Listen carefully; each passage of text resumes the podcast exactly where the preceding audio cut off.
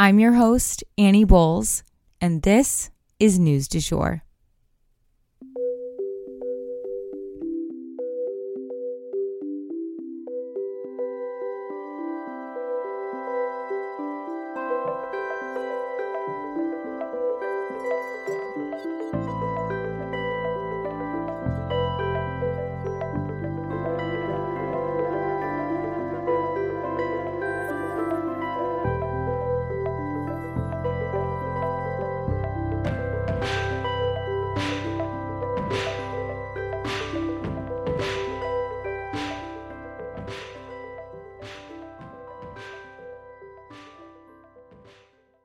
Welcome to News du Jour. You may be wondering why am I, Annie Bowles, here hosting this podcast? I usually start by telling people I'm a political baby. You see, my parents met working on Capitol Hill. By the time I was two, I had been in my first political commercial and even got lost crawling around the West Wing. Don't worry, Al Gore found me. My family then moved abroad when I was nine, and I attended an international school in Brussels with kids from all over the world. And it is this type of global perspective that I also bring to our show.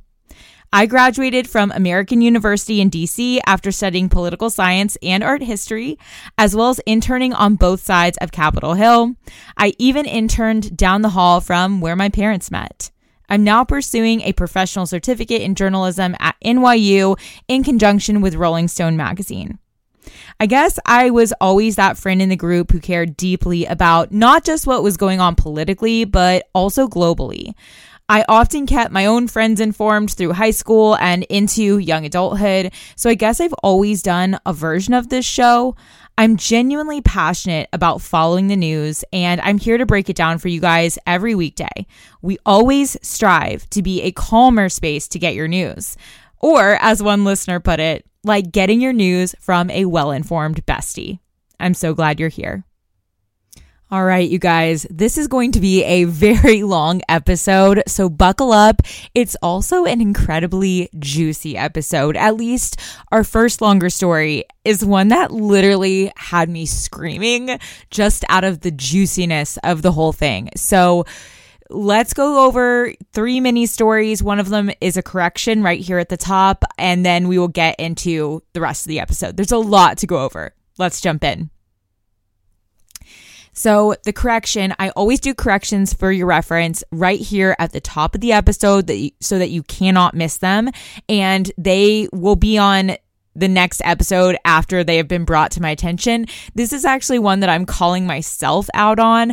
Um, I worded things yesterday incorrectly when I said that Princess Kate and King Charles were having surgery. Kate did have a surgery, but they actually said King Charles was undergoing treatment. And when I re listened to yesterday's episode this morning, I realized that could be chemo, radiation, it could be a bunch of different treatments. So I just wanted to clarify that we don't for sure know he's having a surgery. I always issue corrections again right here at the top so you can't miss them. Luckily, they are few and far between, but if you ever have a correction for me, don't hesitate to email me or DM me. All my contact info is in the show notes. And from there, I wanted to let you guys know that Sheryl Sandberg is starting a new chapter. The woman really got her claim to fame helping found Facebook, but she's now on her way to taking her final step away from the company. She took on various different roles, rising to COO and then leaving that position for a board seat back in 2022. She is remarried now after losing her first husband to a very sudden death, you know, years back. And it really feels like she's starting anew. She's ramping up her activist work. She recently spoke at the UN and will likely be shifting her focus towards things like that, but onward and upward. And if there's any exciting news about where she's going next or any future plans, we'll keep you guys posted. And for our second or third mini story, if you count the correction, Syria was also hit by Iran. So I saw this headline right after I had scheduled yesterday's episode. Woof. But safe to say, this attack followed the same formula as the ones that we had seen in Pakistan and Iraq. Iran claimed to have been focused on, quote, anti Iran terror groups, end quote, but that does not seem to have been the case. If you're curious about the rest of this story, we covered it in yesterday's episode, so you can always go back and listen to that one. Okay, so for our first longer story today, I'm going to get into all of the Fani T. Willis drama. And just to be real here at the top, this whole situation really pisses me off. There's no hiding that in this instance. I have found the whole thing from the beginning to be sexist, pointless, desperate, and incredibly distracting. So I was really avoiding covering this story to avoid giving it any more airtime or oxygen. But here we are. It is blown up into this huge thing, touching on a bunch of different chords. So we need to get into it. Let's jump in. Some of Trump's co defendants in the Georgia case, via their attorneys, are accusing the DA who's bringing the charges against Trump of an inappropriate relationship with a prosecutor on her team. And they're also accusing her of causing his divorce. They have provided zero evidence as to this claim, as per usual, and Fani said that the two are just friends. However, Fani was subpoenaed in this man's divorce proceedings, but the court was notified that the couple felt their marriage was irrevocably irrevocably broken back in 2017 according to the New York Times and this was before Fani had even met this man and now these Trump co defendant attorneys are asking that their divorce proceedings be unsealed and basically shown to the public. And that basically Fani, this prosecutor, and their whole team be kicked off of the case because they know she's a ringer and they want to disrupt this whole process in this case to give themselves the best chance of winning and distracting from the real potent information here.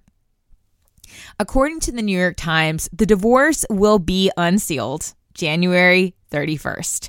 So hopefully this will clear things up and not make them even more complicated, but we're just going to have to wait and see. But what has also come into play is accusations of sexism and racism very directly. And let me tell you guys, these sort of back and forth emails that the New York Times was basically replaying for us. Whew, let me just tell you, I was laughing, I was crying, I was squealing, I was screaming.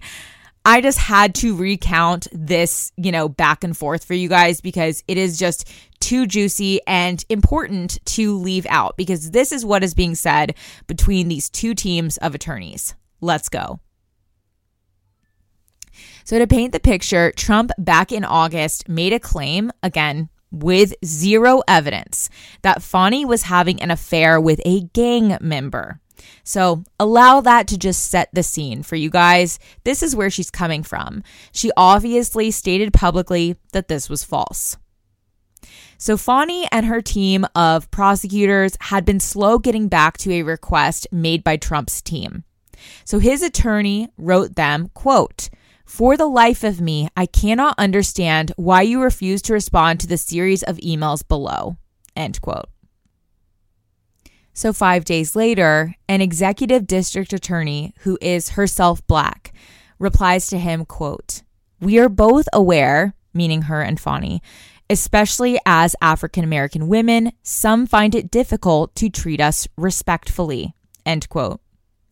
She went on to say, quote, over the last month, the emails of some of you have been disrespectful, condescending, lacking both professionalism and decorum, end quote.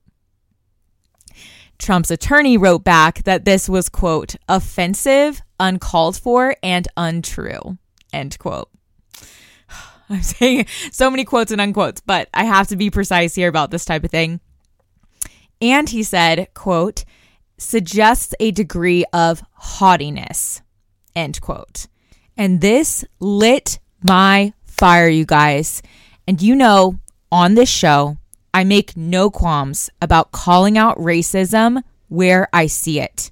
And calling her haughty, it references a specific Jim Crow era term that I'm going to spell out out of respect. I'm not going to say the term.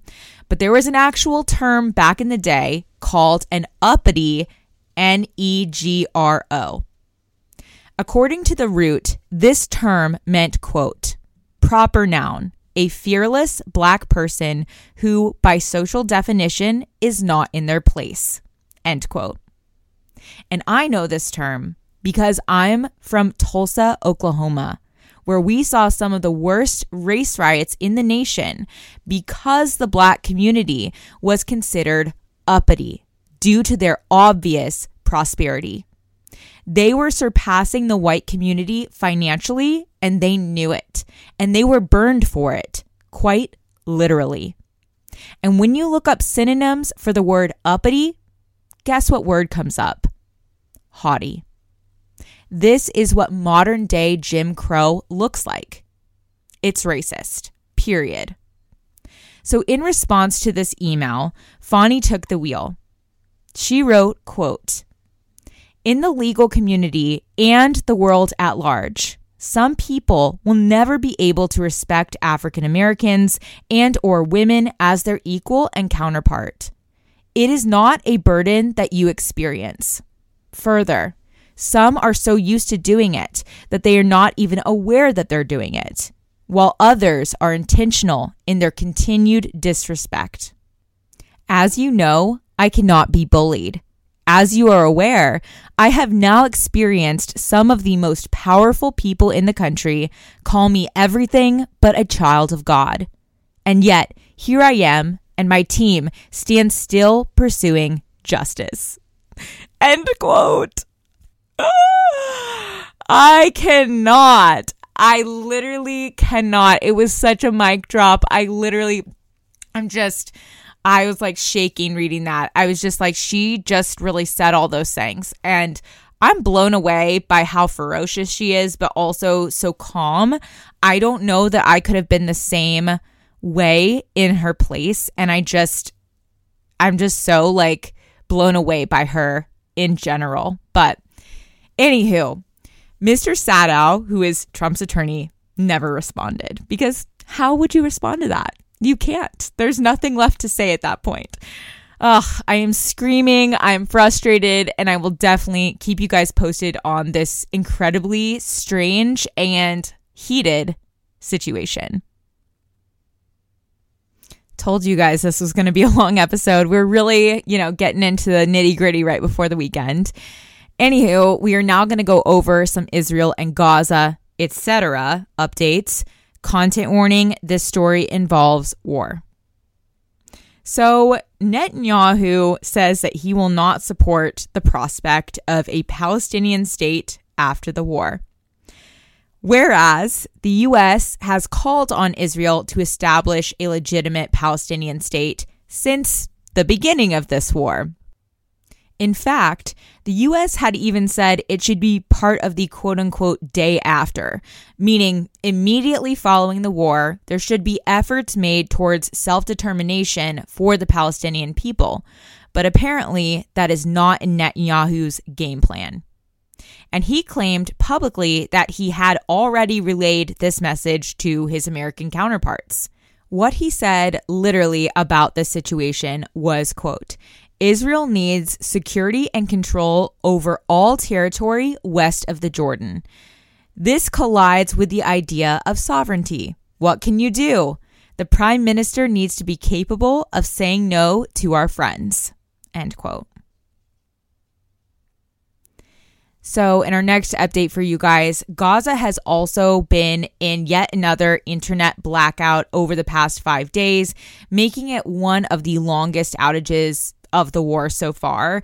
And obviously, this just complicates life in Gaza immensely. I mean, imagine trying to live your life without any internet service. I mean, you definitely couldn't run your businesses, you know, you couldn't do a lot of your normal functions. So, uh, and, you know, for safety reasons, it's a huge hindrance. Also, just getting news out. So, this has been obviously a big part of why we haven't been hearing much out of Gaza. For our next update, I wanted to talk about the tent camps in southern Gaza. So, do you guys remember Rafah, that little territory, you know, that sits on the border between Gaza and Egypt? Well, it's the southernmost tip of Gaza, and that's where many people fled early on, both because Israel was telling them to flee south, so they went to like the southernmost tip, and then they were also hoping to flee into Egypt for safety. Initially, people gathered into like proper shelters, you know, provided by the UN and, you know, with proper roofs and things like that. But satellite images are now showing a much darker reality with rows and rows and rows of tents popping up all around these initial sites. In the time since December 3rd, so, you know, in the past like month or so, six weeks maybe, hundreds, if not thousands, of tents have popped up in areas where there previously were none. Rafah has become a vast village of tents, you guys, where people are gathering in hopes of security in numbers, sharing resources, and crossing into Egypt potentially. But that said, these tent villages are also proven to be hotbeds for disease because so many people in Gaza right now are getting sick because they don't have access to things like nutrition, water, electricity, or medical care. Making matters worse, the weather is also really terrible right now. It is wet and it is cold, and people in these circumstances would be struggling to survive even without the war raging on their doorstep. And that leads me to a somber ending to this episode. I wanted to talk about the death tolls and where we are at in the war in general. So the death tolls are hovering right around 24,000 in Gaza total. And that is according to the health ministry, which, as we know, are part of Hamas or a Hamas controlled entity.